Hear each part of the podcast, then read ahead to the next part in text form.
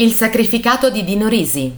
La casa dove abita la ragazza alla quale Gasman chiede di lasciarlo è in Lungotevere Ammiraglio Taon di Revel 98 a Roma, stesso palazzo in cui abiteranno Renis e Iannacci nel film Quando dico che ti amo 1967. Siamo sul set di Dino Risi, nell'episodio dal titolo Il sacrificato. Un logorroico Don Giovanni sposato, Vittorio Gasman, riesce a scaricare l'amante, convincendola che sta compiendo un sacrificio per il suo bene. In realtà, l'uomo intende essere più libero di coltivare una nuova relazione adulterina, sempre all'insaputa della moglie.